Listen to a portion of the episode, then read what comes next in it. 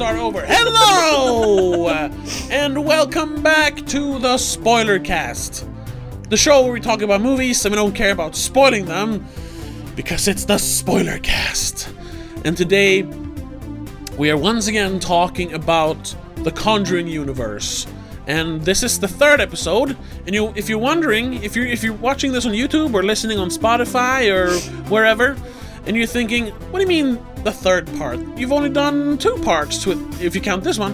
Well, that's because part two is on Patreon. So if you want to hear the entire trilogy of Conjuring episodes, check us out on Patreon. We would also get tons of other exclusive episodes.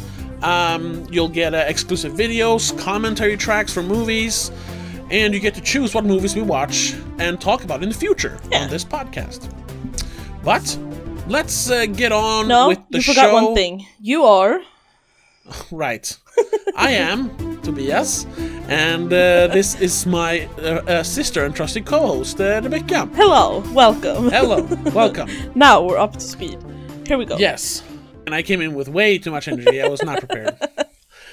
And honestly... Just to talk a little quickly about why, because, you know, even though we've talked about some movies that we liked here with The Conjuring, the first two Conjuring movies are good, and a little hint, if you haven't watched the sneak preview, which is on the YouTube channel from the Patreon episode, I did like one of the Annabelle movies, liked it a lot, actually.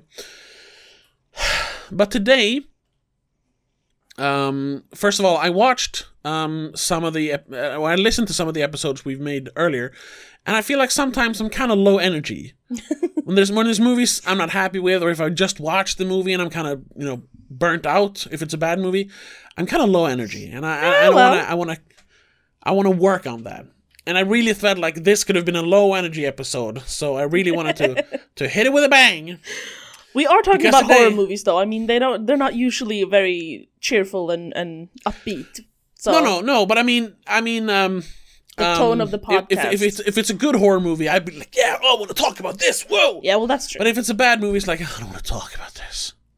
And that's how it is today. Spoilers, because we watched and are going to talk about The Curse of La Llorona and The Nun. Yes. But in the opposite order. Yes. It's the two spin-offs in the Conjuring universe. The two more separate movies, I suppose. Yes. Annabelle is technically... the Conjuring series, and then you have the Annabelle trilogy, which technically is a spin-off, but you know. It's a spin-off, but it's its own franchise. Yeah. In and of itself now, you can say. Well, these are one-offs. I mean, they're working on a second Nun movie. I don't know why, but they are. Yeah. Anyway, let's just get into it. Yeah. So we're gonna start with The Nun because it was the first one to come out of these two. It's 2018, and well, if you are a fan of the YouTube channel, where I review movies and where you can watch the podcast, I did review this back in, was it October 2018? I think so. September, October 2018, and, well, yeah, I didn't like it. That's probably when it premiered in Sweden, so yeah, that makes sense. Yes. So you can watch that if you want a denser summation of my thoughts. Or if you haven't seen La Llorona and you don't want to get that spoiled, I guess. Sure. So let's start with you, Rebecca. Yeah. What did you think of The Nun? You saw it with me, right? I believe so. Time. I do believe so. I know I've seen it in theaters. I'm betting it's with you because no one else will go see horror movies with me, probably. Not really. Not even back then. But honestly, I don't remember much. I didn't remember much about the movie. No. Big surprise. Yeah. I remember, like, it was creepy, but it wasn't a good movie. It's very, I don't know, it feels very, it's very confusing, to be honest. Yes. It's a lot of, it's very scatterbrained, as some people say. It's a lot of different ideas for horror stuff, but they don't come together very well. No. But what did you think this time, rewatching it? I still didn't like it, but now I know more specifically why. I guess. Okay. Like, I get the idea. I see what they were trying to do. But it's like they went overkill. Oh, yeah, sure, yeah. I can agree with that. Some of the, like, horror aspects that they were trying to create. Specifically, like, the darkness, the whole... Because I've mentioned in the other episodes that I like the thing where you have the spooky stuff hiding in the shadows and you don't really see it, because I don't like it when it's up in your face. Obviously, like, too physical almost. This one in the beginning is too much in the dark.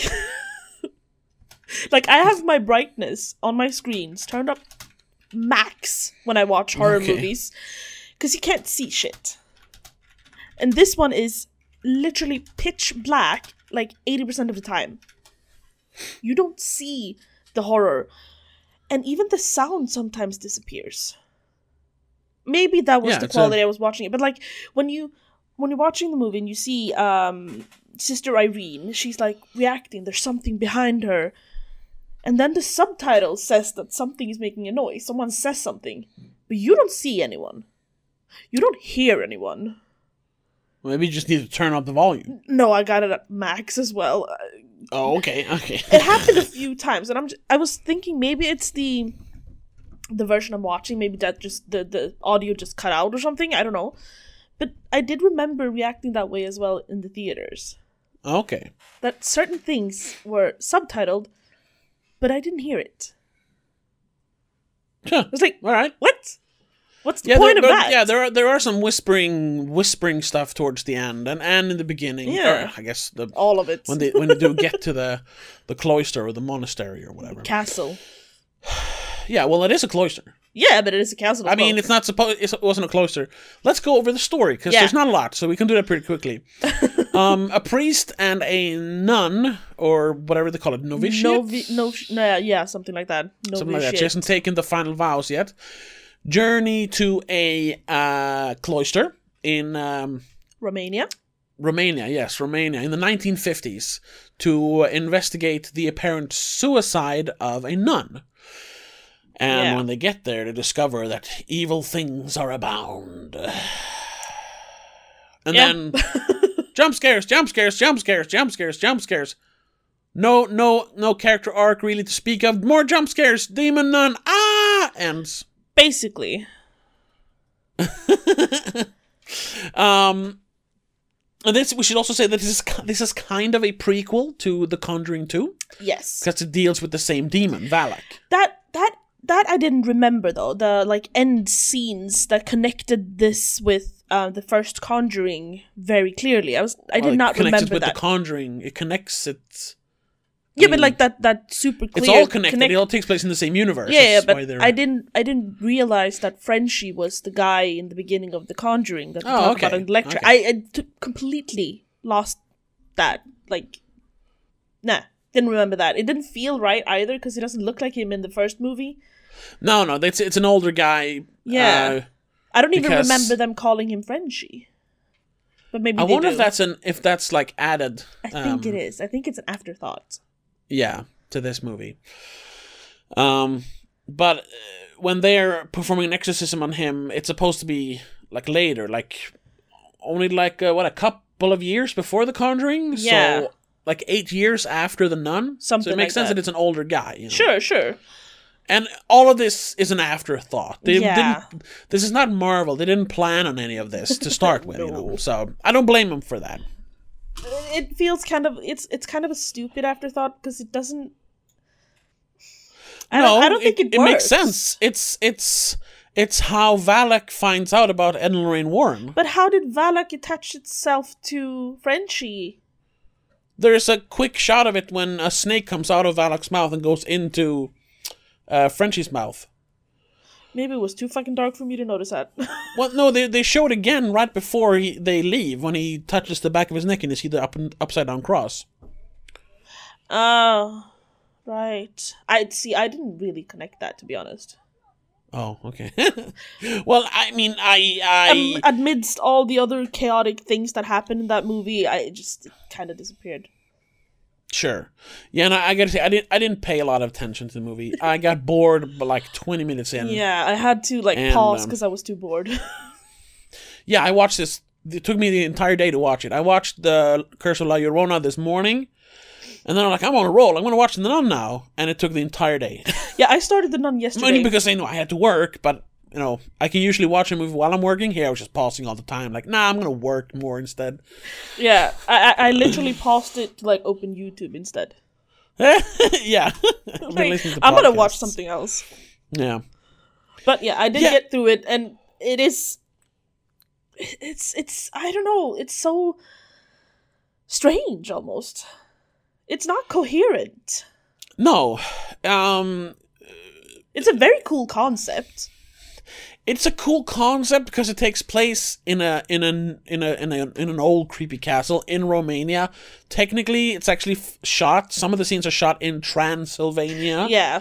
Which is very cool. I like the aesthetic. Yes. I like the dark castle and the catacombs and all the crosses, and I like the little dead ringer bell things on the graves. Very cool vibes and settings and all that stuff, but characters. The nun costumes. Yes. They are very creepy, and especially in this dark setting. Yeah, and the whole having nuns compete with a demon that is like the almost most unholiest of demons.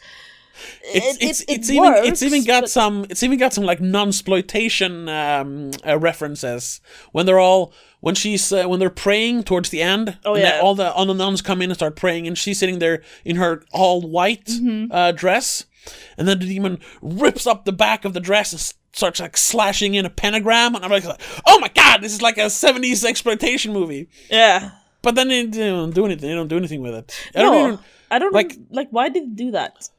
I don't know. And then it turns out, there were no nuns there. She was alone. Yeah, all the nuns were her visions, I suppose. Yeah, and towards the end, they realize that, oh my god, all the nuns are dead. But how long have they been dead? Because the corpse in that room has been dead for a while, but she's been talking to Sister Oana, whatever her name was. Yeah, something. And some of the other Oana, I think. Oana. Yeah. Some of the other. Yeah, but she's clairvoyant of some sort. So... Were they ghosts, or did she was there premonitions? Were they all dead from the beginning, or? See. If I understood it correctly, Sister Victoria, the one who hung herself, was the last one. Yes. Oh, sure. And her body looked kind of decomposed.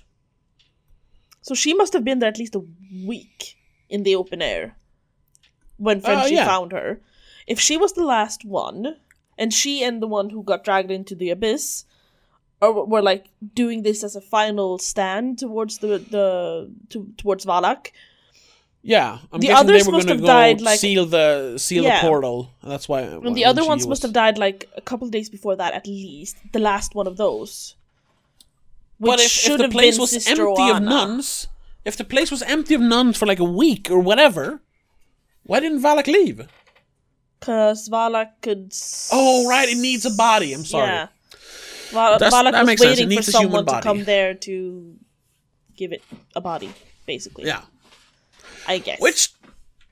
Which doesn't really make sense. Makes sense because it's not possessing a body in the Conjuring 2. Not until the end, at least. It's masquerading as the ghost of Bill Wilkins. But to tear down the what's her name? Janet. To possess her eventually. Yeah. But it never actually gets to do that.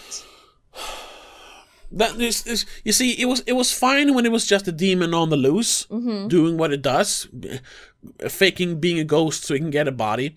But now there is a disconnect between The Nun and Conjuring 2, because how did it get to London? Yeah.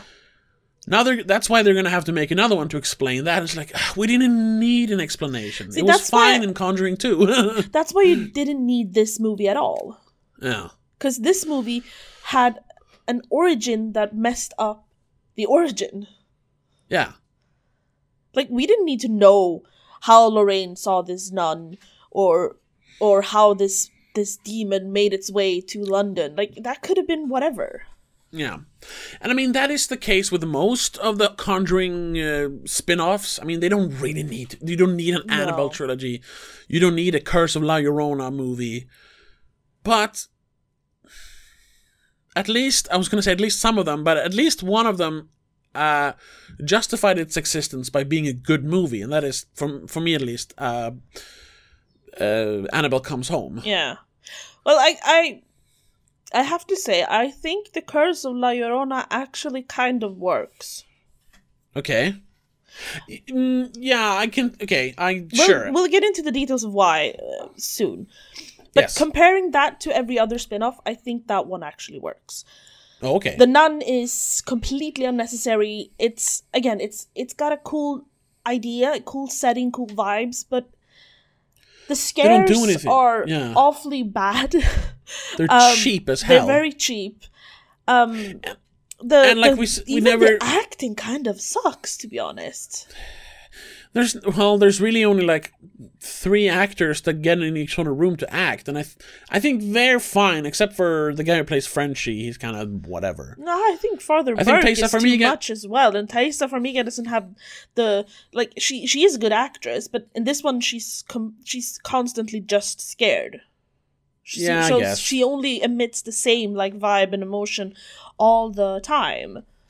She doesn't have enough room. That's the problem with the writing. There's not much there for her to work with. No. I like her in the beginning of the movie. Yeah.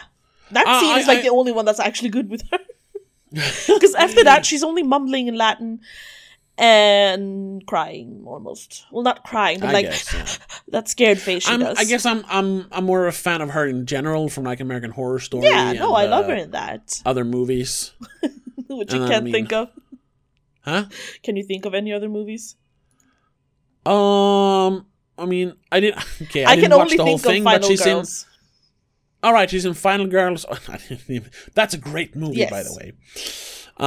She's in Bling Ring, which I didn't finish, but I've seen parts of it. Haven't seen that yet. Anyway, but let's talk more about the weird like. Not the story, but the weird other stuff going on in The Nun. Like, why are there zombies? Are they zombies? Or are they just, like, figments of their imaginations? Because some of the nuns come back to life. There is one zombie that has to be, like, an imagination. The little kid from years ago. Yeah, no, that's just Valak presenting something to scare Father Burke. But zombies have never been a thing before. No. The only time we've seen, like, dead people have been people who were, you know, died from the curse of whatever. You know, the people you see in The Conjuring are the ones who died because they were cursed by Bathsheba when they entered her land. Or the other like people we see in Conjuring 2 are they're figments of imagination, but they don't look like zombies. They're the Crooked Man or they're Bill Wilkins, which is supposed to be a ghost. Yeah. Here they are zombies. Yeah. Like literal zombies. I'm thinking they just wanted them to look extra scary. I don't think they had like a thought process behind it. But zombies aren't scary. To religious people, maybe they are. Yeah, but this movie's made for religious people. No religious people went and saw this. No, probably not. I mean, we talked about that when we did the Living Dead trilogy by George A. Romero. Like, zombies aren't scary. It's what a zombie invasion does to people that's scary. The humans' reaction to it. Yes. But maybe they just wanted to add... Check out those episodes on every major podcast platform. Yeah. Anyway. No, I'm thinking they just wanted to make things creepy. Okay. To add to the old castle vibe, sort of. Yeah, well... But Frenchie I don't think they pulling had... out a... Yeah, Frenchie pulling out a cross to, like, ward off zombies and CGI snakes. Like, it's not scary. It's campy. Yeah. And it's so weird because the rest of the mood of the movie, I really like it. Like I said before, it's the aesthetic and the feel of the movie, the feel of the monastery, the feel of the vampire mist and down in the catacombs and all the crosses hanging from the ceiling. It's really cool. They could have done something really good with it. And Valak as a concept is really cool. I mean, a demon nun. Come on, that's awesome. Or the music. I think it's Joseph Bishara who makes the music, and he's made the music for a bunch of these movies. I think, I'm not sure. I know he made that. But... I know he made the music for the Insidious movies. No, it's Abel Korzeniowski. Okay. I love he kind of creates a theme for Valak, that the very deep, almost Gregorian chanting thing. Yeah, chanting. It's super cool. Definitely. And really sets a mood, like this is evil. Yeah. Whenever you see Valak, you know she or it is evil. Yeah. But it doesn't translate to the rest of the movie. No, because it kind of feels like everything else is silent, and then you only hear that whenever Valak's around. Yeah. But then sometimes you hear it and you don't see Valak, and you're like, but the people in the movie are looking at the darkness as if they're seeing Valak, and we hear Valak basically, but just like, show us something, show the white trim of her the hood or whatever it's called, I don't know what it's called, just show us a shape at least. But no, it's just pitch black. Well, you do see her sometimes, but sometimes I think it's just too dark. I don't know, maybe you need better glasses or something. Maybe. No, that's the lighting, dude. It's not my glasses. Yeah, but I saw her. Not I didn't all like the time. Maybe you're not supposed to see her. No, but I think that's the. You should always sort of see something, that so your eyes are tricking themselves to like, oh, there's something there, but I can't really figure out what. That helps. That puts the vibe. In this case, I was like, meh. It's just black. She's probably not even there. Because I like the vibe of her being a shadow, and you can see her shadow walking across the wall in the first night when they're praying. Mm. When Sister Irene comes in, and she just feels her presence, and she follows the shadow around until she turns around and she's looking in a mirror or something. Yeah. That was kind of cool until Valak goes, wah! Yeah. And then it becomes too much. Yeah. Yeah. And I really think, since this is a proper demon, from what I understand, one of the main demons in the Conjuring universe, it really should have worked more on the fear of these characters. Yes, because that's how they break down people to take control, be able to enter their bodies. Yeah. It's 3 rules. What is it? Oppression. Damn it, I don't remember them. Yeah, but I don't remember oppression and possession. Yeah, the person in question needs to be weak in mind, like fear, basically. You have to be so afraid that you can't control yourself anymore, and that's when the demon can attach itself to you. And that's the whole theme in almost all the other movies. Yeah, it breaks you down. The demons always try to break down. Yeah, it breaks you down by scaring you physically, mentally. And eventually just attaches itself to you. And here, I mean, there are still scares, obviously. Sure. It's scaring them to break them down. But it almost feels like, at least Sister Irene's, reserve, or her perseverance becomes stronger and stronger. Yeah. Even when she gets... She's freaked out. You can tell that she's freaked out when she goes into pray with all the nuns. And they're like, whatever you see, whatever you hear, don't turn around. But in previous scenes, you've seen her turn around when things happen, even though they're scary and you know that, oh, maybe just don't look at it and go away kind of thing. Yeah, but she does turn around and she looks at it. And then this one, she actually stays true even though it's touching her. Why is this moment do you decide to become very strong in your faith and just stay praying even though it's literally scratching your back? I don't know. It's, like I said, it's inconsistent. Yeah. And she's always sort of scared at the beginning, but she always braves through it somehow. She's never actually scared, it seems like. No. Even though she should probably be, because she's a kid almost. Yeah. I mean, she can't be more than a teenager, at least. Yeah. I don't know. Well, I find it strange. I don't know. Also, I have to ask, because one thing I don't understand at all. The old lady thing that sits in that throne room in the entrance of the castle. The foyer? Yeah, whatever you want to call it, because it has a bunch of tombs. Tombs, things. Yeah. Is that the old abbess just sitting there and he's talking to Valak? That's possessing the corpse? I don't know. Why would the corpse... Because the corpse kind of... Not really helps him, but it's not being, evil. No, it gives him hints and just, yeah. You maybe should leave. There's nothing here for you. Just go. Instead of, scaring him to go or... Yeah, that's something. They just put her there because it's creepy. We can't see your face. Is it Valak? Is it a nun? We don't know. All of a sudden it's just a corpse that came to life for 1 second to grab him. And then it was dead. And it was nothing. Oh, okay. So was it a zombie all the time? Or No, it doesn't matter. It was scary. It was spooky. Yeah. That's the problem. They just put stuff in there because it's scary.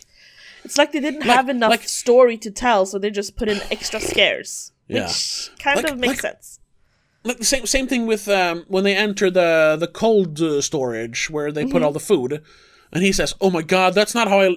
And Frenchie put the corpse there. Yeah. Oh, that's not how I. Because she's sitting up, and he put her facing on her back. Yeah, she was lying down. It moved. How could it move? They're sowing seeds of the dead coming back to life. Yeah. But they aren't, or are they, or what? Yeah. Why aren't every dead person coming back to life? I don't know. That part isn't really explained or explored enough. They just choose random dead people to come back to life. Because, again, the Sister Oana, or whatever her name was, she's lying there dead. And she's lying there dead until the priest and Frenchie comes in. Mm. And Sister Irene realizes that, oh shit, she's been dead for a very long time. Or more than what I thought. That's when the corpse decides to reanimate. It's And then another thing, if it is Valak either bringing the dead back to life or just playing a devilish prank on the priest and the nun, why then does it feel like when the priest falls into the grave, the coffin, that was meant to happen because he finds the books about Valak in there. Right. Why would Valak point out hints on how to find it? Because in those books are the name, Valak. They say it. And if you know the name of that demon, you can, not control it, but you can fight back. Yeah. That's the whole thing in Conjuring 2. Yeah. Ooh, also, fun detail. Did you notice that the truck that they put their bags on, the registration, what's it called? License plate? License plate, yeah. Says Valak. No, I didn't. But it has a 30VA0LAK or something. Oh, okay. So no, it has Valak in it, but it's in Conjuring, was it 2, when you see it all over the kitchen. Oh, right, yeah, but I never noticed that, but you did. Yeah. Sure. But this time it's only once, as far as I could understand. Maybe there were more, but I didn't see them. Yeah. I don't know. So, that was a fun detail that they did a callback to that, but... Also, Irene she's told its name somehow by one of the dead nuns, I think. Yeah. And Father Burke reads it in that book. Imagine, we haven't done this in a while, because we haven't really talked about a movie like that. Let's do a quick rewrite. Oh. Because a priest who is, known for... hunting for miracles, which he says he is. He's like a miracle finder or whatever. He's more of a detective. He's hired by the Vatican to find miracles. Yeah, and sometimes, probably... omens or curses. Like demons sometimes, probably. Yeah, imagine him, and I guess this young nurse... No, nun. Sorry, nun. She kind of looks like a nurse, though. Yeah, with white clothing all the time, yeah. They're going to this cloister or whatever it's called, to investigate the suicide of a nun. And like, why would a nun commit suicide? Yeah, it's the greatest sin or whatever. Yeah, which they mention in the movie. Yeah. And the minute they get there, ooh, this could be it. And I'm once again just pulling things out of my ass here. Yeah. The young nun is actually going to join that cloister, that convent. They very rarely bring in new people because obviously, you know, they don't want... They need the seasoned nuns that are already over there. Yeah, but since people are starting to die, they need to... what's it called? Add people to their ranks. Yeah, so they don't need fresh blood, so to speak. Yeah. And when they get there, all the nuns are there. Yes. Except for one who died. Yeah. And that one that went missing in the catacombs. Yeah. And... Instead of spending like 10 minutes of the runtime on reading some books about a demon, and then in the end figuring out that we need to seal the portal to hell with this artifact, imagine if the priest actually spent, this is an hour and a half, he spent an hour figuring out what is actually happening there, because none of the nuns will speak about it because they are guarding this world from the demon, from hell, from Valak. Yeah, they're warrior nuns almost. Yeah, basically. Yeah, but I mean, they're yeah. Yeah, but they're guardians, not with swords, but like devotion. Yeah. But they can't talk about it because if you mention it, if you speak about it, you give it power. You give it power, yeah. So maybe it can't be then Valak, but that doesn't matter. Like, it doesn't have to be fucking Valak. I know it ruins it for The Conjuring, but if you want to make a good movie instead. They're kind of doing that, though, because they say that constant prayer is the only thing that keeps it at bay, and they don't speak its name unless... Well, except for that one time when Sister Oana tells Sister Irene that it's called... The demon is called Valak, and that weird, creepy guy who owned the castle, he, like, summoned it. Yeah. And he's writing the books that Father Burke is reading, eventually. Who's Father Burke? Father Burke! The priest! What priest? No, but like, in The Nun. Sorry. Burke. I know, I was thinking of Birkin, but no. That has nothing to do with this. Anyway, whatever. Anthony Burke. Sure, yeah. But imagine then that he's trying to figure out what's going on here, and but they're very secretive. They won't let him into certain rooms, and barely anyone speaks to him. The only one he can really connect with is the new nun, but she doesn't know anything. She's new. Yeah.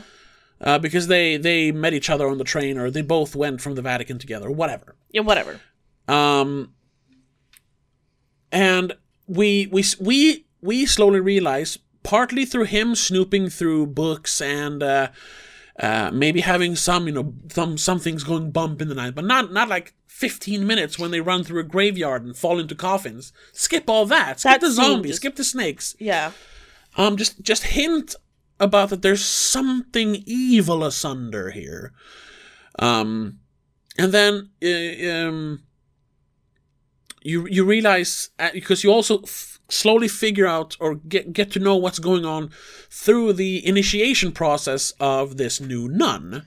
Yeah. Because to become a nun here is very different. And here you can even do more nunsploitation references. It's a form of exploitation. Yeah. Maybe, I don't know. Well, yeah, they have to show Sister Irene all the rituals that they do that are very specific for this cloister to keep the demon at bay. Yeah. And, like, I've never read of them in any books or ever heard of them from any other cloister. And they're like, no, it's what we do. Yeah, and I guess and it has to do with like it's almost like they're what's it called? I wanted to say something before.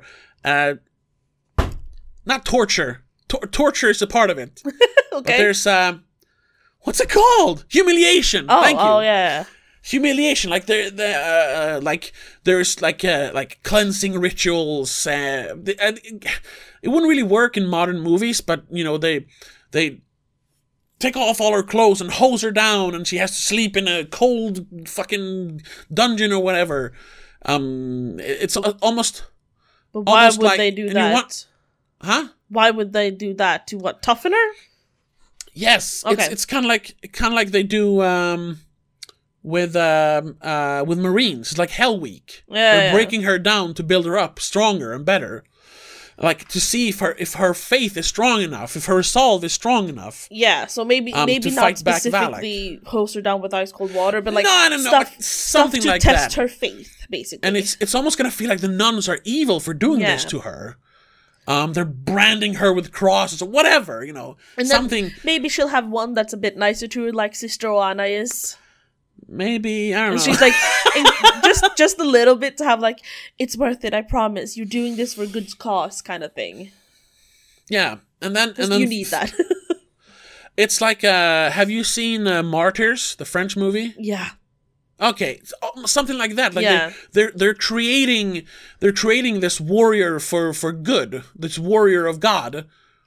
That they don't do that in that, but they're making a conduit to God in that movie. Whatever. Spoilers for Martyrs. I think we spoiled that before. Yeah, we've mentioned that before. And it's making her question her faith, which is not a thing. I know they don't want to do that in Conjuring. In the Conjuring movies, like, Christianity or faith in God is, like, good. So I guess that wouldn't work. I mean, they kind of used that in the Annabelle movie, Annabelle Creation. Because the parents question their faith why their daughter dies. Yeah, maybe, yeah. So they kind of touch on it in that one. So they could do it in this, just to, like...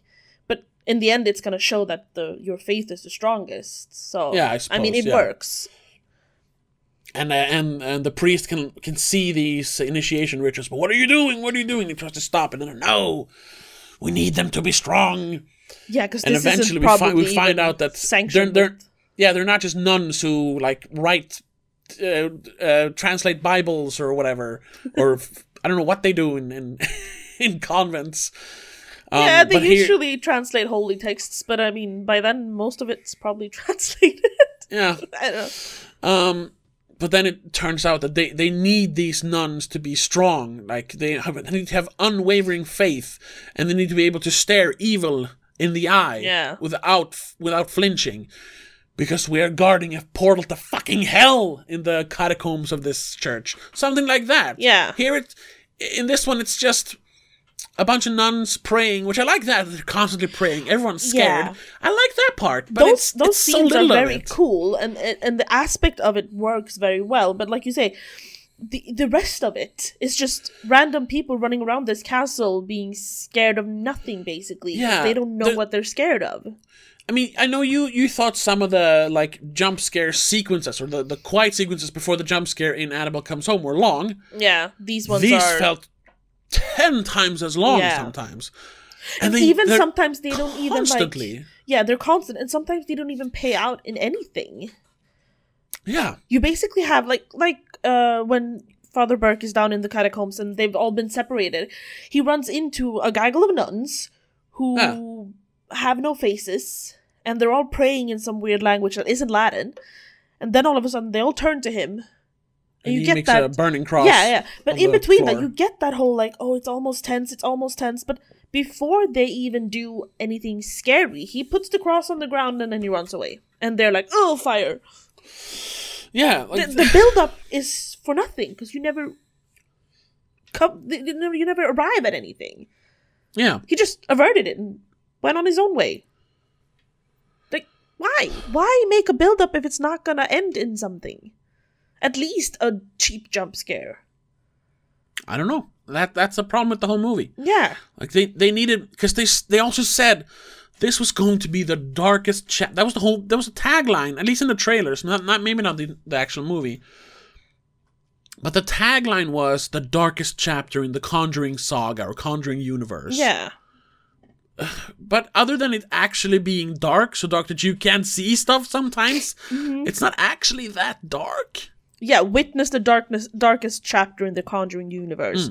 Pray for forgiveness, she doesn't forgive. What is she supposed to forgive? Yeah. I don't know. She won't forgive because she's a demon. Yeah. She doesn't care. She just want to possess people. Yeah. But again, that doesn't really make sense to me. Because they give the whole... demon coming from hell backstory with the guy who built the castle summoning monsters and demons from hell. Yeah.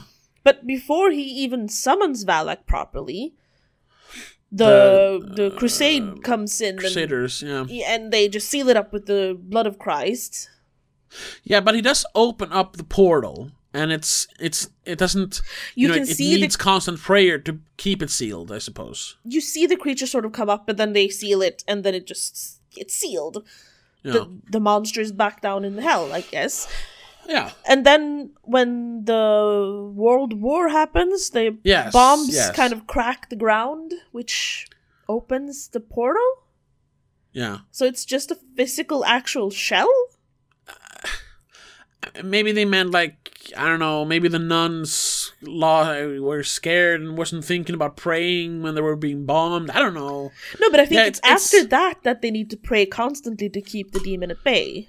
Yeah, but that's it's wishy-washy. Yeah, like the rest of the movie, it's wishy-washy. It's a scary nun. And I mean, they've been praying constantly until the last nun dies. So Valak has only been like free, I guess, for maybe a week. Yeah, or something like that. Yeah. So. I don't get it. I just don't get it. But people have been scared of that monastery or cloister or whatever for long because the people in the village hate it as well. Yeah, but I still think, you could say that it still, like, feels like a dark and evil place, even though evil is being held at bay because it's right under there. Yeah, so that's fair, And then they throw in the detail of that kid in town committing suicide. Also, what does that have to do with anything that goes on in the cloister? I guess that's because evil is out, at least out of the portal, and now it's in the church, and it's infecting the surrounding town. Yeah, but why would that make a 12-year-old girl hang herself? Because it's scary. It's creepy. It doesn't have to make sense. It's scary. Yeah, I know. So this movie is, to be fair, according to me at least, it's the weakest one in the entire Conjuring universe. I wouldn't go that far, because it still wins me over with the aesthetic. I still think the first Annabelle is worse, because it's so boring. Yeah, okay, maybe, yeah. Okay, second worst.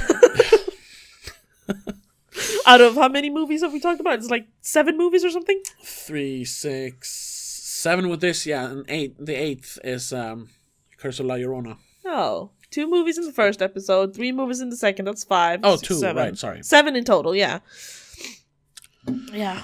It's the second worst. And also, it's like you've built up this Valak character throughout a bunch of the movies because she's mentioned in The Conjuring 1 and 2. She's mentioned. It's mentioned in Conjuring 2. We don't know. Well, you kind of get the idea of because it's. No, yeah, but you have to watch Conjuring 2 to know that it's the Valak they're talking about in Conjuring 1. Yeah, okay, fine, whatever. So it's mentioned in Conjuring 1, and it's mentioned in in Conjuring 2 and Annabelle Creation. Conjuring 2, yeah. Sorry. So, you've built this up like some sort of ancient, profound evil. Yeah. And then this is all it does. Yeah. It doesn't actually really present a threat to anyone, except for 3 people. Yeah, and that's why it works better as just a demon in Conjuring 2. It's not this primordial evil. It's just another demon. And I think they give it too much power. That's been haunting the Warrens for a while, but it's not enough to build a franchise around. No, and I think they've kind of built it up too much by saying that it's the most foul one and the... I don't remember what they say. It's they say something specific. Conjurer of snakes or whatever. Yeah, they like it has like 3 different things that it makes it the worst one and whatever. It just they build it up to be something so horrific and scary and dangerous, but all it does is almost kill 3 people, and it makes a bunch of nuns die. But we don't get to see the nuns die. Except for one. Yeah, we don't get to see that, yeah. And she commits suicide. So, yeah. And once Valak actually is physically hurting Frenchie and Irene and Father Burke, she's not that scary. She's just ugly. Yeah. Like any horror character, she's just strangling them. Okay, sure. You don't need to be a demon to strangle people. just like every other like scary movie. Like the second you see it too much, it's not scary anymore. No.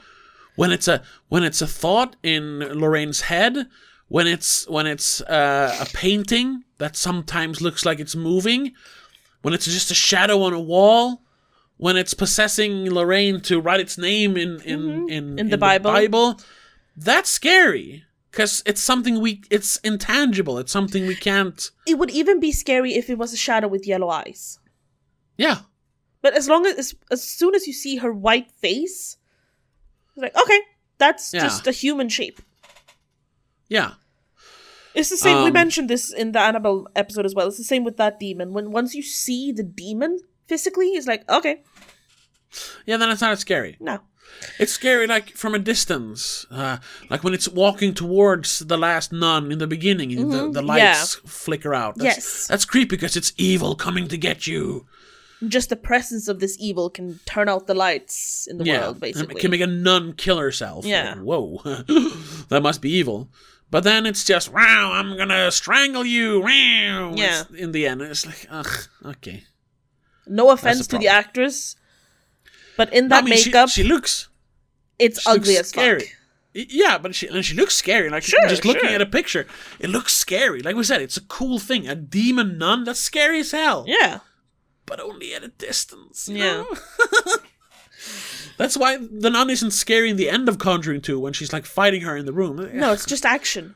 Yeah, but that's only, like, a few seconds of that movie. So also, I have to say, they make a fatal fucking mistake in the end of the movie.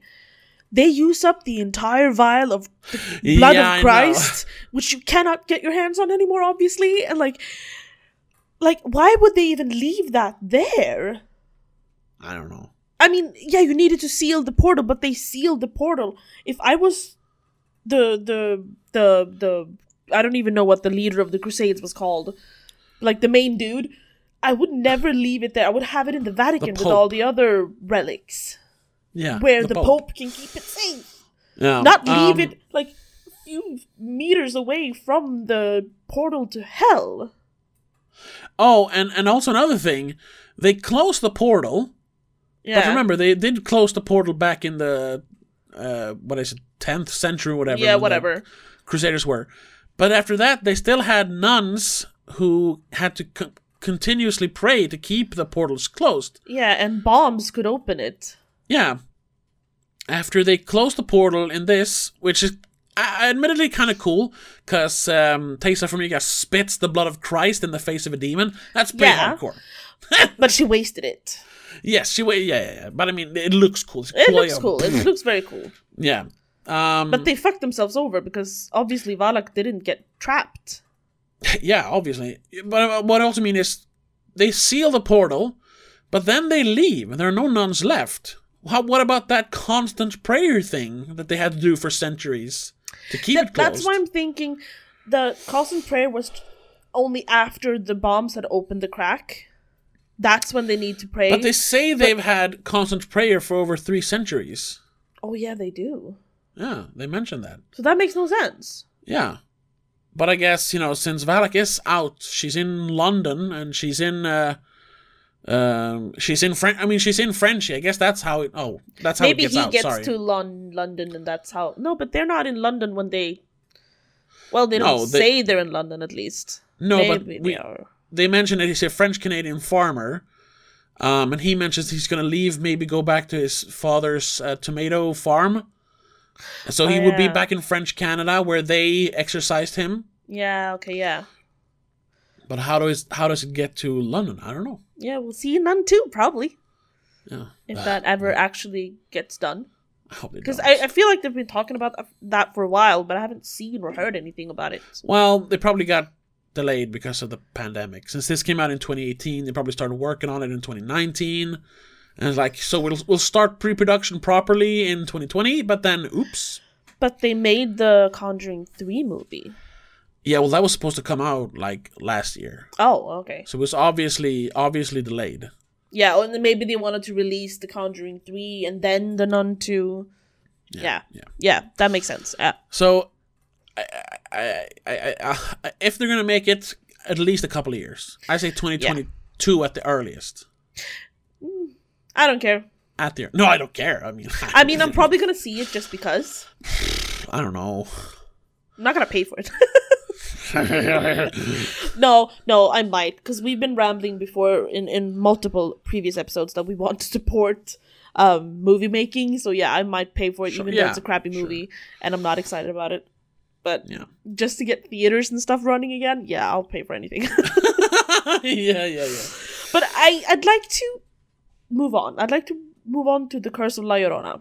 Yes, let's do that. Because The Nun is just, we're just going to hate on it. It has a couple things that works for it, but it's mainly overall, trash. Terrible movie. It's like a 3 out of 10, 4 out of 10. And it only survives on the vibes, basically. Yeah. The Curse of La Llorona.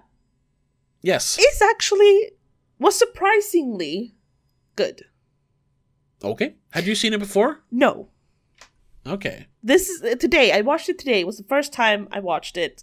I don't even remember. It was released in 2019. Yes. I don't remember even like thinking about going to see it. It was like, why? Why are they making another one? I think. So I was like, never mind. I'm not going to watch it. It felt the most removed from the other Conjuring movies. Which it is. It only has one character that connects them. The priest from Annabelle. And the priest from the spin-off. Yeah. And the fact that it takes place in Los Angeles, I think. Well, no other movie does. Well, yeah, sure. Annabelle 1 does. Yeah, sure. Yeah. That's because I think that's the same church as well. That's why he's there. The priest. That's why he's there, yeah, exactly. Yeah. The story of the weeping woman, that's the same shit as we've heard like 1,000 times in any other horror movies. That's not specific. That's not special. What is interesting, I gotta say, that is actually based on a real myth. Yeah, I know that. And it's been told many different ways in many horror movies. Oh yeah, I looked that up. There's like, just casually scrolling through IMDb, there was like 10 La Llorona movies. Yeah. One that came out last year, and one came out the same year. Though I've never heard it as a specifically Hispanic story. I've heard it just as the weeping woman, I think. Okay. I'm not sure the origin of it. No, I'm not sure of the origin. I mean, there's probably 10,000 different versions that everyone claims to be the origin. And I didn't really understand the origin that they explained in the movie. But I did like the concept and, for the most part, how she was portrayed and actually, like, in the movie. Except for, again, those times when she was up in their face very closely, because that just looked like a weird mask. Yeah. It is a Latin American, like South American folklore thing. Yeah. Like Mexico, Venezuela. Yeah, that makes sense. Yeah. But like, you've heard of straight up North Americans and European versions of that as well. So. Yes. But as a standalone, want to say like Monster of the Week kind of movie within the Conjuring universe, it works. You don't even have to have it as part of the Conjuring universe, to be honest. No, that's true. It could just be detached. Yeah. I mean, it only banked on that name, I guess. Having the Conjuring on the posters. Barely. They didn't mention it that much. No, they definitely mentioned it in The Nun, like the darkest chapter. I don't remember the Conjuring name being mentioned. It's on the poster. Oh, it is? Oh, okay. And the priest like talks about this married couple that we've worked with before. Oh, so, right. They mention them, but they don't say their name. But like, I actually enjoyed it, to be honest, except for some of the scares that are kind of too in your face. But that's always going to be a problem with horror movies. Yeah, I was similar because I've seen this twice. I saw it back when it was new. And then I saw it today. First time I saw it, I was like, yeah, this is one of the better ones. Yeah. Today, it's like, it's fucking boring. I mean, it is still just But it's not terrible. It's just not really that good, in my opinion. No, it's still just the same random shit as every other horror movie in the world. Yeah. But I did prefer the way this director worked compared to some of the other Conjuring movies. Okay. Like, the first Annabelle movies. Like, no. The director worked better in this one. And I like better than David Sandberg in Annabelle Creation. Yeah. Okay. At least I thought so. Maybe, I don't know. And I like that they added like a physical concept that isn't just the monster being, the demon being the scary thing, but actually a human being part of the scary thing, the other mother. Oh, okay. Well, I like that they added her in, except that she kind of quickly disappears. Yeah. For the middle hour of the movie. But that's because she's in jail. Yeah. I guess. The only thing I really like about it, and that's the only thing I remember liking the first time as well, or the one thing I did like a lot, was that it shows a different side of, like, faith, not Christianity, but like... spirituality. Well, yeah, it's a form of Christian religion fighting back against evil. Instead of regular, like, Catholic priests or demonologists, it's this... I think he's Mexican. This Mexican faith healer, which is almost like a, he almost works like a demon hunter. He has like vials and different like concoctions, which he literally fights La Llorona. His practice is almost a bit Wiccan. Yeah, yeah. He's a spiritual guide more than a priest. Yeah. And yeah, I like that too, because it shows a different side of religion and spirituality. Yeah, and instead of just being priests with their crosses going in the name of. I mean, he does say in the name of Christ a lot. Yeah, but he's not like he's not a typical like priest. No, he's not just saying have faith and do Hail Marys. Yeah. Like, you can actually throw stuff at her, and you can use certain things that work against spirits and demons and stuff. And they use things, elements that are mentioned in other religions, like the whole when he's like pouring the seeds of the fire tree, yeah, by the door. That's, you do the same with salt against ghosts and demons in general. Yeah. So they add in elements of other stuff and other beliefs, which I like. Yeah, and that's expanding the Conjuring world. It's not just, you know, it's not just regular Christian, like Western Christian faith. Now it's other stuff as well. It's belief, basically. Yeah. So I like that part. But I thought most of the scares are once again cheap jump scares. Well, yeah. They do a couple of them kind of cool, like the first real scare when the kids are sleeping in the not the orphanage, but the place where the thing place, yeah, they get taken from their mother because she's neglecting them, they think, but she's actually protecting them from La Llorona. And the one kid walks out into the hallway. And his brother follows him, and he only sees him when he takes another turn. It was kind of creepy. Yeah. But then it's just, wah! And the La Llorona grabs them, and they say, oh. Yeah. And then again, the physical stuff kind of ruins it. Yeah. But here, every jump scare ends with her being there physical and like a wah with a mouth. At least the build-up is actually giving you something. And there's some sort of payoff. Even though it's not a good payoff, it's still a payoff compared to the one where you just end with nothing sometimes. And I like the one where Sam, one of the kids... We haven't gone through the story. Yeah. Whatever. One of the kids, of the main protagonist, played by Linda Cardellini, which is a plus. Yes. When she's out, it's a storm is coming, so she has her umbrella. An umbrella, which is like a see-through plastic umbrella, and when she pops it open, La Llorona stands in the she can see her through the umbrella. Yeah. But when she pulls it back, she's gone. That's like, woo! Yeah, I like those kinds of physical ones. Same with like the son Chris when he sneaks out of the car to see what his mother is doing with the police and stuff when they find the boys. And he goes like behind some sort of fence, in between another fence, and he hears a woman and he sees her and he's like, what's going on? You don't really see her, even though she's moving towards him, and he's freaked out by that. You don't actually get to see her properly, just see the silhouette. Yeah. Those are the kinds of scares I like, because you then like, creep out of the dead space in the upper right corner of the movie. She's just like, wow. Yeah. Anyway, so. They should have kept stuff like that. And I like the car scene where he's like, he can't even explain it to his sister, so he's just like trying to keep the doors closed. And then it's unlocked, and oh my god, the door is opening, and oh, it's the mother. Yeah, that's pretty good. Like, that's actually a good popcorn scare. The children seem, like, towards the end when they have seen her a bunch of times, they seem genuinely, like, terrified. Yeah. And I like that. And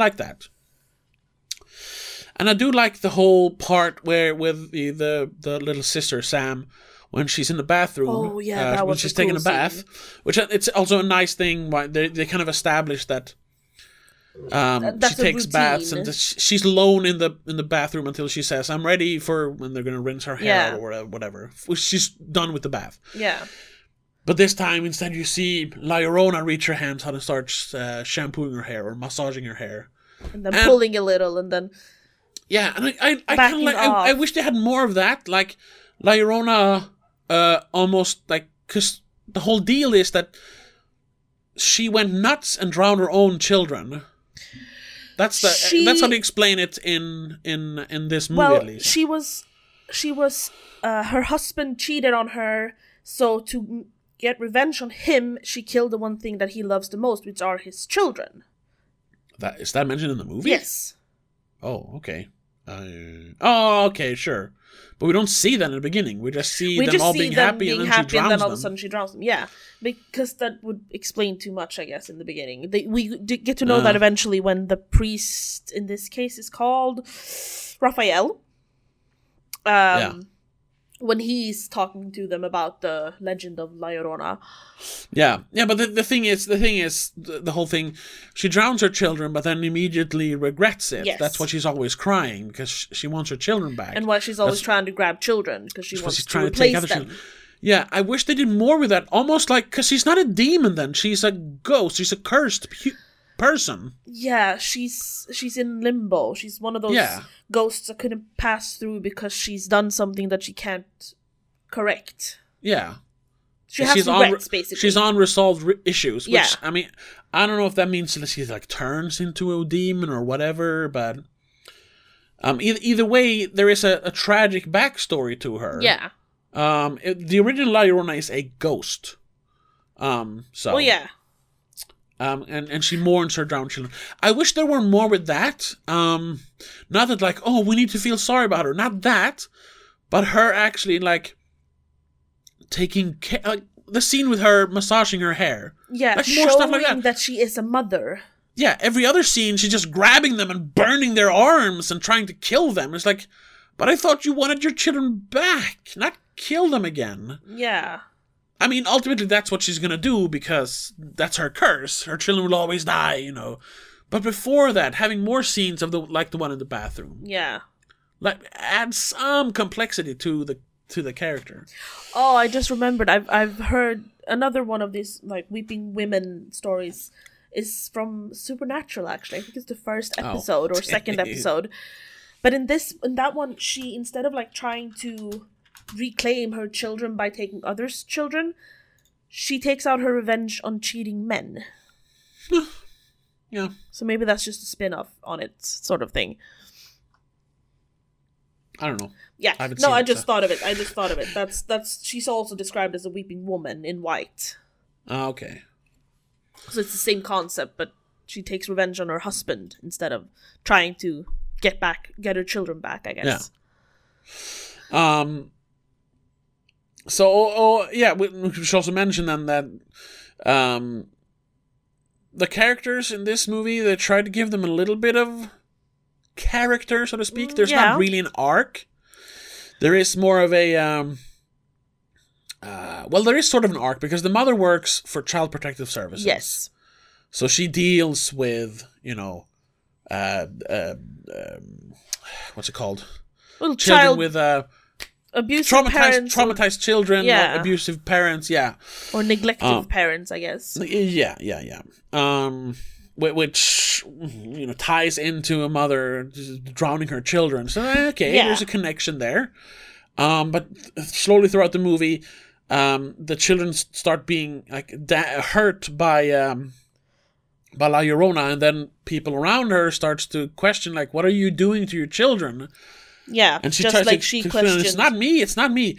And that's kind of adding that, like, the breaking down of a person so the demon can take over, even though there's not a demon in this movie. But, you know, it's a part of the theme, yeah, you know.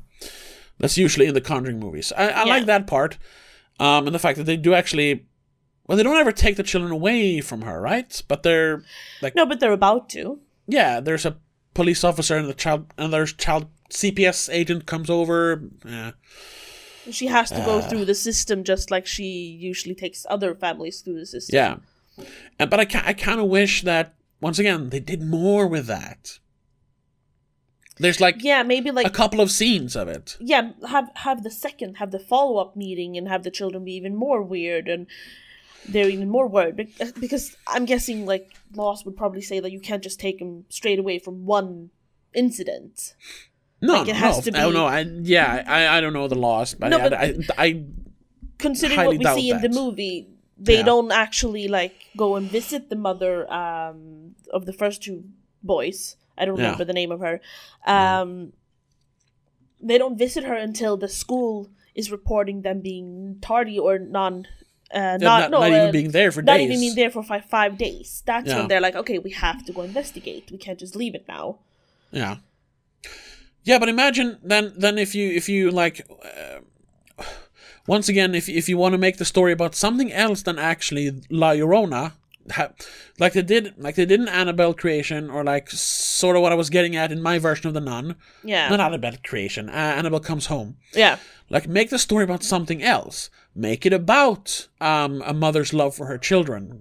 This works because that's what the fucking Ghost is about. Yeah, they should have had a few more detailed scenes with that being the theme, not just her coming home late and checking on them. That's all she does, basically. Yeah. And then when they're in trouble, that's when she's reacting and actually like showing it. Like the movie starts with them ultimately taking away the children of the first mother. I gotta look her up. She's called Patricia, right? Which is like Patricia Alvarez, played by Patricia Velasquez. Yeah, nice. And she's like, no, I was protecting them, but it really just looks like she's crazy and locking them up. Yeah. But there are little hints, even when they say like, she's trying to hurt us, and of course they're talking about their mother. No, they're talking about La Llorona. Yeah. That's the only thing I don't get though. Why won't the children just say, no, it's not our mom? Because then, it'll be too obvious then. Yeah. And if it's not their mom, then she can't take them away from her, and they have to investigate instead. Yeah. But we need those two children to die. I know why they have to do it that way in a movie, but in real life, I would be like, just say it's not your mom.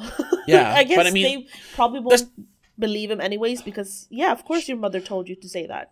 Yeah, if she's hurting you. That's the thing. If you can answer your question with it's because they need to do it in the movie, then that's a bad thing. Yeah. But then there's no reason to ask that question. No, I know. You know why? Because it's a stupid movie. How my brain works. Yeah, I know. But anyway, let's say she takes those kids away, and they die. Just a couple of days later, like, God damn it! What's going on with these children? This is and Patricia's like, I told you, you killed my children. You took them away from me. Says, what are you talking about? I didn't kill your children. They just disappeared. No, they find them. They died. Someone drowned them. I didn't do it. No one's questioning that either. They're not saying, oh, you killed them. No, that's just the mother doing that. Well, the mother's not saying you killed them. She's like, it's your fault they're dead. You didn't actively kill them. Yeah. J'accuse, basically, but, Yeah. J'accuse. Yeah. I think she actually even says that, but in Spanish. No, she calls her an asesino, which I thought was like a hitman, not a killer. Yeah. But I don't know. Maybe it is. I don't know. I don't anyway, Spanish. Imagine then if she says like, she took my children and now I'll make her come for yours. She's like, okay, crazy lady. I mean, she does say that. Yes, later. Yeah, that's the thing. But in my version, she says it when she's interrogating there at the prison jail, yeah, whatever. And she's like, "Okay, whatever, crazy lady."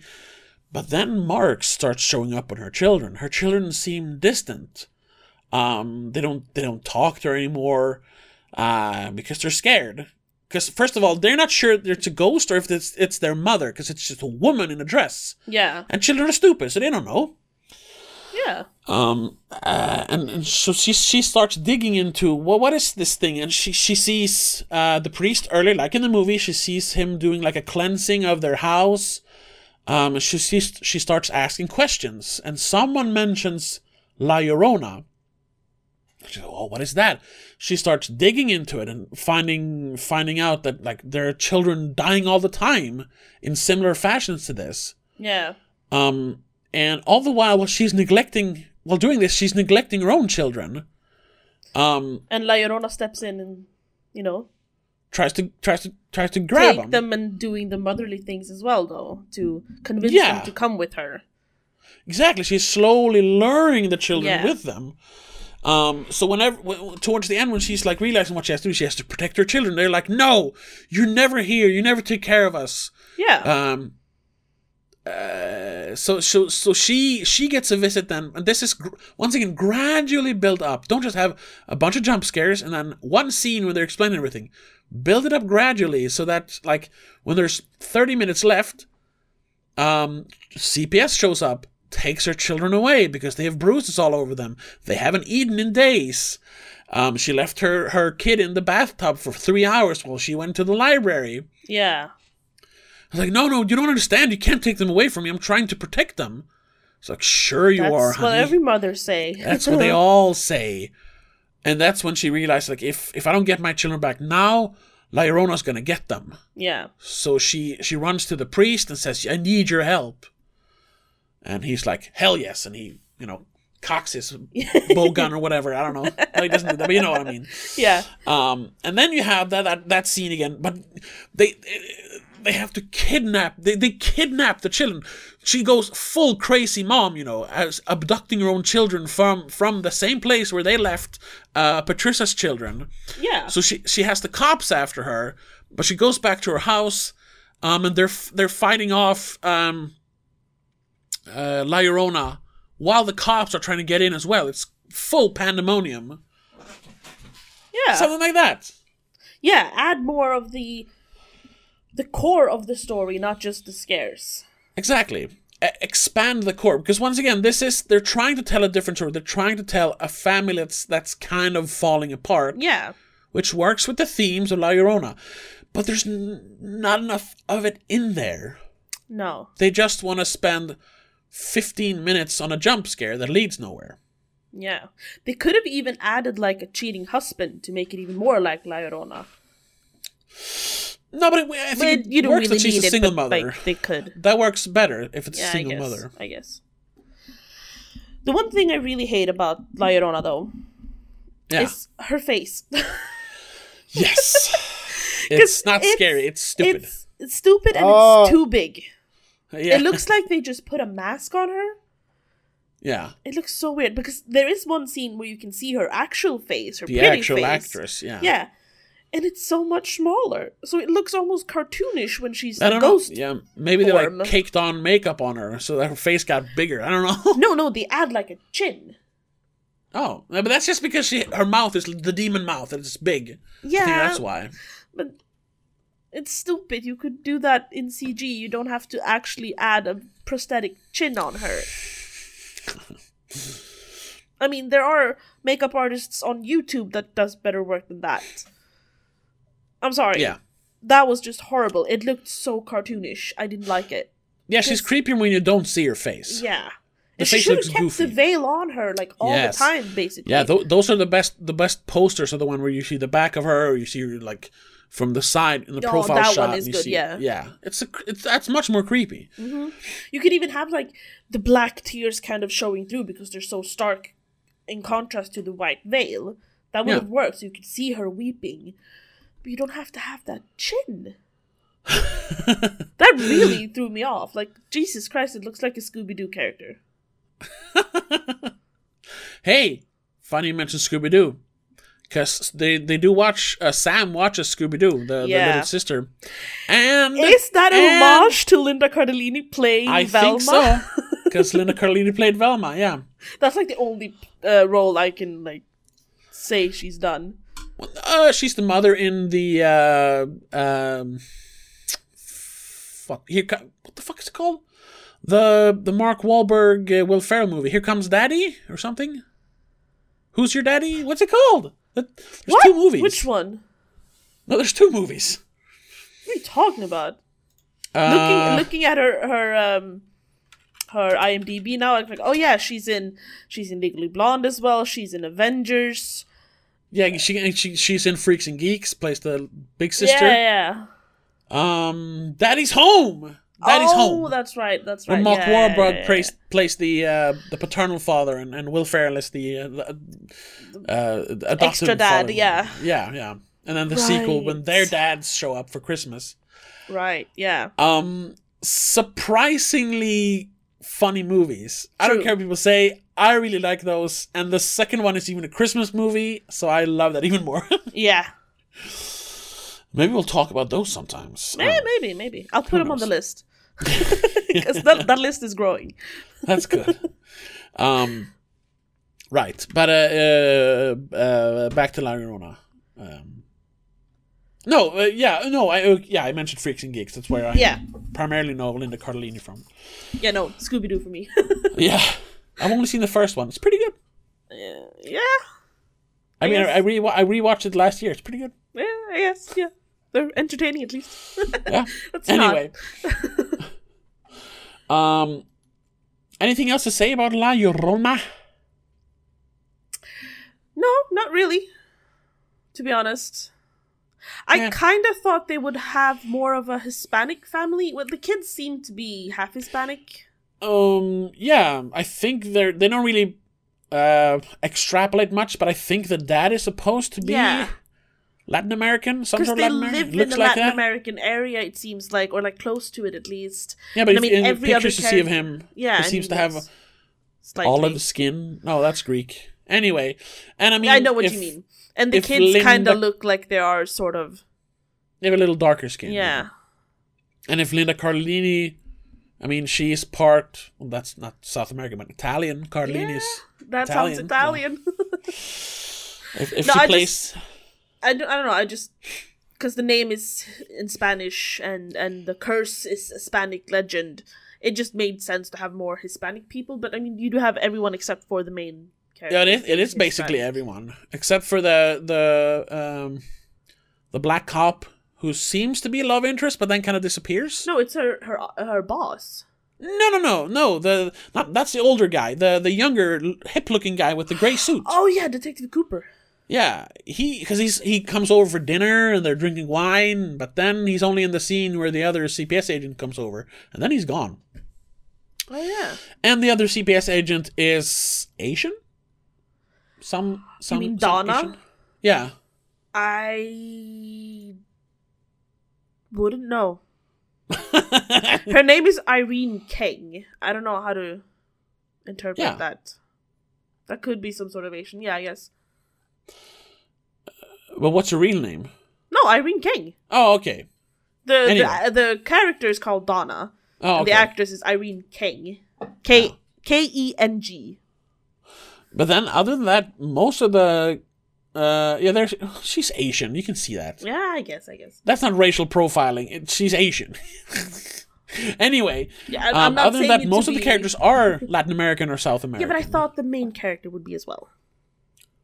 Anna, she might be. Linda Cardellini, Anna, nah. I think she's just a white woman who married a Hispanic dude. Or well, Latin American. She's Italian, Irish, German, English, Scottish, of course, but Italian from her grandfather. Yeah. So. What does that have to do with the Latin America, though? Because her kids and her father. I guess. Never mind. I just thought the main character would be Latin American as well, but yeah, that was like it just threw me off. I didn't realize that she was the main character. having the things happen to her. I thought she would be like the caseworker only when I like read she was in it. But who did you think was going to be the maid character? I don't know. She's the only one who's in the movie. I didn't actually watch the trailer before this either. No, but like in the movie, who else could it have been? No, once I saw the movie, but when I read about it, I thought it would be someone else. But she's top billed. Yeah. That's because she's Linda Cardellini. Yeah. Doesn't mean she has to be the main character. Okay. Or that she would be the mother. I don't know. Whatever. I just didn't think so. I still think the movie is top in The Conjuring. I'm not going to say the best, but like top, at least. No, it's better than A Nun, but it's still like in the lower ranks for me. No, I think it's. See, I have a hard time actually ranking them all because most of them have something that is really good about them. Yeah, but you gotta be able... Most movies have something that's good about them. You can still rank them. Excuse me. Yeah, but when I'm like trying to do it, it's like, but that one has that thing that makes it very good, and that one has that thing that makes it very good. So I can't really like decide which part is the better part. Like for rewatch value, I'd probably rewatch The Curse of La Llorona more than I'd rewatch any of the actual Conjuring movies. But then maybe Annabelle Comes Home might beat that still. So maybe La Llorona comes second? I'm not sure. Yeah, but rewatchability isn't everything. Like that's what I'm saying. Because like if you look at how they were directed and written, then The Conjuring 1 and 2 are the best to me. Yes. But let's try and rank them. This is the last episode, at least until The Conjuring 3 comes out. We'll do another episode then, of course. But for now, this is the Conjuring trilogy. Let's rank them. Let's go from worst to best. Do you want to do a separate list or together list? We could do a together list, because I'm not sure. Okay, so the worst one... It's easier to, like, debate it when you're trying to make a communal list. Sure. So, how many... There's seven movies. Yeah. 7 movies. So, 7th place. I argue it's either Annabelle or The Nun. Yeah. Would you say Annabelle. Any other is up there? No. I'd say Annabelle is the absolute worst. Okay, I'll agree to that. So it's Annabelle, and then the second worst.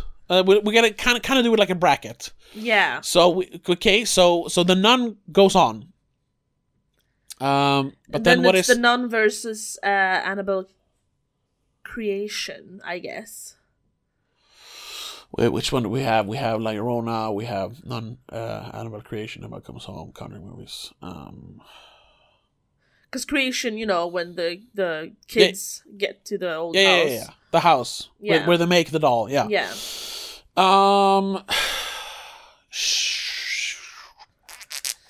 Because The Nun is I would boring, say but it has cool vibes. The Nun versus La Llorona.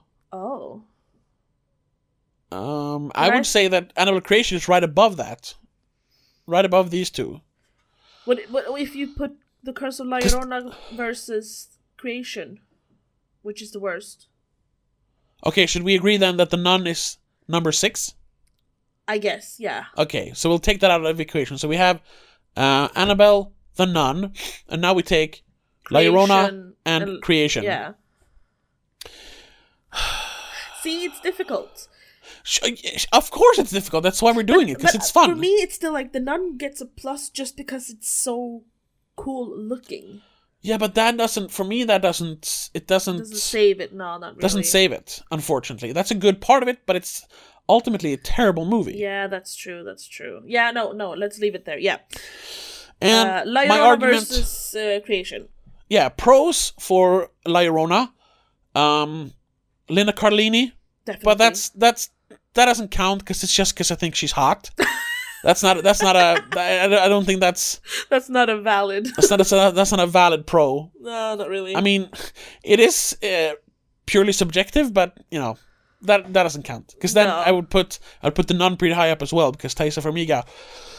Anyway, let's move on from that. Let's talk about the quality of the movie instead. Creation, lots of creative stuff going on with the visuals of the demon, at least. The different shapes it takes on and all that. Yeah. Yeah. Bad jump scares, but I mean, you have that in La Llorona as well. Yeah.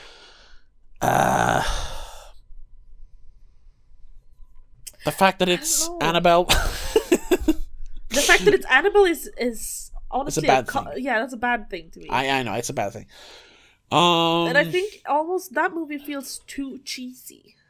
It is too cheesy, but there's something about, especially the later ones, La Llorona and The Nun, they feel cheap somehow. Almost on the same level of Annabelle. The production value is definitely lower.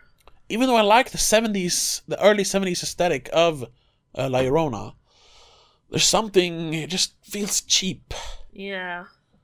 Yeah, it feels like they did the early 70s just because they didn't want to put technology in it because it costs money to get technology kind of thing. What I mean. Like, it would be more expensive to put a bunch of fancy-ass computers in the office instead of typewriters. Yeah. But what would you say? Fifth place, Creation or La Llorona? Man, I don't know. It's like three cons versus three cons. I can't really decide which one weighs heavier. Yeah. Which one is scarier? Oh, Creation. Because it's a horror movie. Creation. Yeah. La Llorona isn't scary, to be honest. It's more almost adventure to me. Yeah, especially towards the end. Yeah, so maybe La Llorona is slightly fifth. Lesser. Yeah. Yeah. Okay. But so then we have... very close. Then we have, I'm guessing we'll almost not count Conjuring 1 and 2. They're obviously in the top. So then it's only Creation and Comes Home. Yeah, but Comes Home is definitely better than Creation. Okay, so we'll put Comes Home as fourth. Creation as fourth. Yes, and Comes Home. But that's the thing, though. Is Comes Home... Isn't that almost better than The Conjuring? I was going to get to that. I didn't think you thought that, but I argued that it was almost the best one when we talked about it in our Patreon episode, which you can listen to if you're a Patreon on the $3 tier. You know, since then I've watched 2 more movies and I've had time to think. Okay. Well, hello. Let's hear it then. What do you think about it now when you've processed it? Well, when we were talking about it in the episode, I did start to agree more and more with what you were saying. Still, sure. Some of it still partly, felt, but you still there were still things that felt cheap, and like some of the physical scares are too physical for me. I'm not a fan of the physical scare when it's supposed to be a ghost or a demon. Put a murder in there if you want physical scares. That was a problem for me as well. Yeah, but thinking of all the lore they actually put into it. And all the lore they explore and like actually show, it gives it more of a... It fleshes it out a bit more. And thinking about the characters, well, you have more characters that are more fleshed out. Because in The Conjuring 1 and 2, the only characters you actually care about are Ed and Lorraine. Yeah, well... And their relationship, basically. But it is the same exact relationship in the first one and the second one. It doesn't feel like there's... a development of it. It's not developing a lot. No, that's true. It's just they face fears, a different struggle basically. In the second one because she's actually like afraid of him dying. There's a different struggle, but it's just kind of samey. Because in the first one, he's basically afraid of her dying or locking herself up. Yeah. In the second one, she's afraid of him dying. So it's the same thing, just switched. Yes. So it there's not a lot of it. Yeah, it's not a lot of development. There's enough, I think. Yeah, definitely. Because ultimately it is a horror movie, but I'm glad that they put at least some effort into developing the characters. Yeah, that is the best part of it, though. The characters' chemistry and dynamic. Yeah, but Annabelle Comes Home. You were talking about Annabelle Comes Home. Yeah, because in Annabelle Comes Home, you have a clearer and more interesting character development arc over 3 characters. Almost 4, if you want to count Bob. Well, not Bob. He's a half. 3.5. 3. 3. Because for Mary Ellen, I remember her name this time. She is probably the one with the weakest arc. She's just a goody two-shoes. There's not a lot to develop about her. No, there's definitely more about Judy and... Daniela. Oh, fuck, Daniela. Right. You got one of them at least. Yeah, Daniela almost being the heart of the story, even though it's a Judy-centric movie, which I like. It's because she has a clear motive that's more relatable. Yeah. And that's... Yes, and I'm glad you discovered this now. And the characters... Because I watched some reviews of it. I'm gonna badmouth a YouTube... reviewer here, Chris Stuckman. He's probably one of the more popular, like, mainstream reviewers.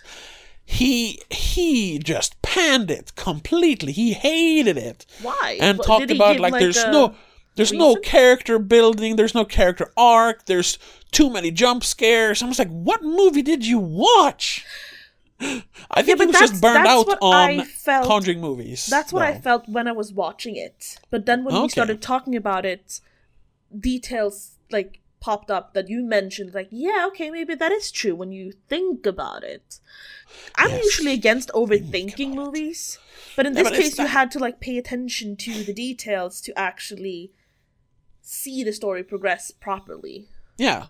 Or the characters in this case. And like I said then also, like, this is not like a masterpiece, but it's good that they actually paid attention to detail and character arcs in a movie like this, like, because you don't expect it.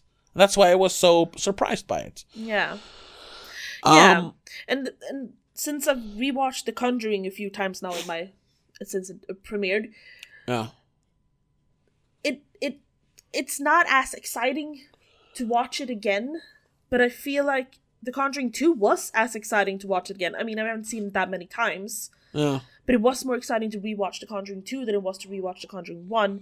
And I feel like rewatching Comes Home, yeah, will be equally as exciting as the first time. Yeah, I haven't rewatched it. For me, I'm thinking maybe it'll be less good though. I don't know. Just slightly, because everything is slightly less good when you watch it. Yeah. Because I've seen it. It's not a surprise anymore. Yeah. I gotta say, though, I did enjoy rewatching both Conjuring 1 and 2. Well, yeah. But the Conjuring 1 felt just less exciting in general. And not just because I've seen it too many times. It's just... I don't know. I would go the opposite. But not because it's like... Not because Conjuring 2 is a worse movie. Because that's scarier. So it's... Yes. Harder to watch. I'd rather watch the first one. It's not as scary. Yeah, but it is a scary movie we're talking about. So I'm gonna give Extra Scare a plus. Okay. So I'm thinking Conjuring 2 is slightly better than Conjuring 1, just because it is scarier. Okay. So maybe I'd say Conjuring 1 for third place. And then Annabelle Comes Home on second place, and then Conjuring 2 the first. Okay, I think I would. I mean, this might change with the mood and whatever. Oh, of course. But for right now, that feels right. I would, like I said when we talked about Annabelle Comes Home on our Patreon exclusive episode. Stop. Yeah, I would put it up there, but. I would hesitate to put it above any of the Conjuring movies, and maybe that's only because it's a spin-off and I'm being cynical. I'm not sure. I mean, there are things. I'm trying to think, like, The Conjuring is how much I loved it. No, honestly, no. As much as I loved it, like I said, I laughed, I screamed, I cried. It was a total package for me. Yeah. That's what I'm saying, because even though The Conjuring 1 was so, we said a specific word, revolutionary almost in the horror genre. Yeah, it really stepped it up a notch when there was so much crap around that time. Yeah. The horror in it, though, isn't horrific. Like, it's not that scary, while the horror in Conjuring 2 and Comes Home is actually scary. I disagree about that. I think it is actually scary. It has some really good scares and not just jump scares, I think. And I really like the ending when they're everyone's reaching into the walls and grabbing Bathsheba slash Oh, fuck, what the mother's name is. Carolyn. I don't know, I got Mary. And I love that, and it's such a happy ending. I mean, the second one has a happy ending as well.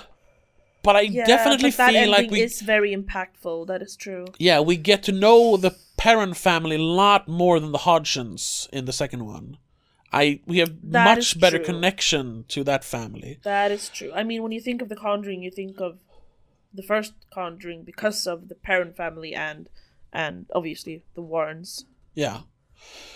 Scares, yes. The second one definitely has much more scares because Bill Wilkins and Valak are fucking terrifying. Yeah. So it's hard. It's hard. One wins because of, you know, like it's a well-crafted movie. The other one wins because it's a well-crafted movie, with slightly less well-crafted, but it's really fucking scary. Yeah. It is a horror movie, so. Although, you know what? Let's do this.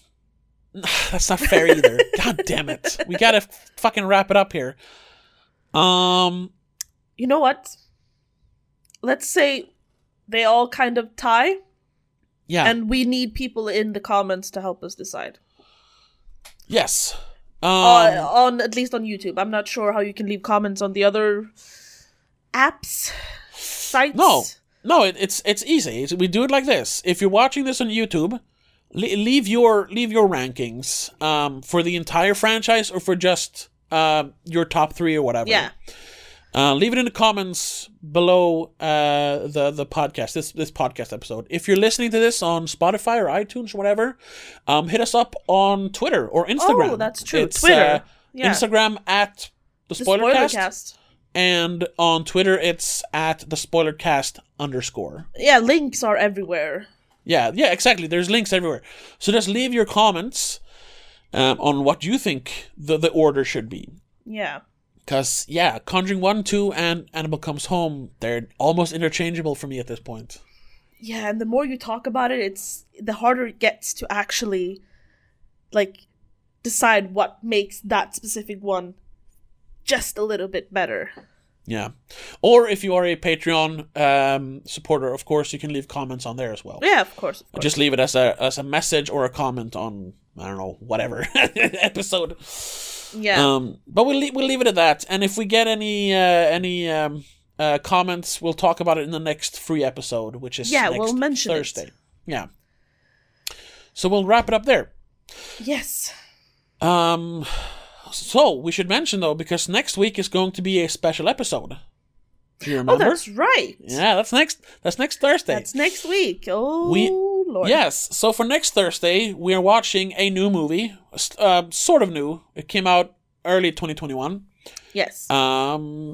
It's The Empty Man, which some people, it kind of came and went, because it was the last movie that 20th Century Fox released before they got devoured by Disney. Yeah. And it's supposed to be a very, very interesting movie, almost like they released it out of spite, because they were being bought up by Disney. Right, yeah.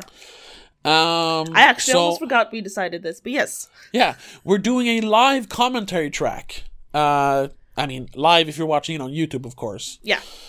And we're gonna do it. We're gonna do it in the same room. Woo! We're gonna be in my living room / bedroom and watching it. Yeah. So that's gonna be different. Doing a live commentary track for a movie none of us has seen before. Yes, that'll be exciting.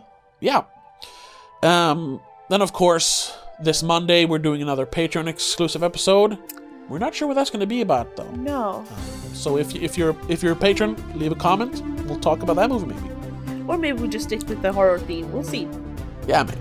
Who knows? Check it out to see what we actually end up talking about.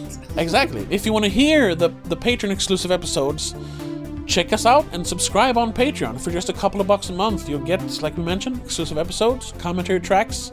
Eventually you're gonna get exclusive videos. There are some exclusives now, but it's gonna be more, and you'll help us stay afloat and evolve the show for just a couple of bucks a month. Yes. Or if you just want to subscribe to the YouTube channel or follow us on Spotify or iTunes or wherever, that's greatly appreciated as well. Of course. Spread the word. Tell all your friends about this amazing podcast so we can grow. That being said, Thank you so much for listening, and we'll see you in the next one. But until then, have a good one. Bye. Bye. The Spoilercast is part of Please Don't Make a Scene. It's hosted by Tobias and Rebecca Vidén, produced by Tobias Vidén. Executive producer is Annika Vidén. Direction and sound editing by Tobias Vidén. A big thank you to all our supporters over on Patreon for keeping this show going.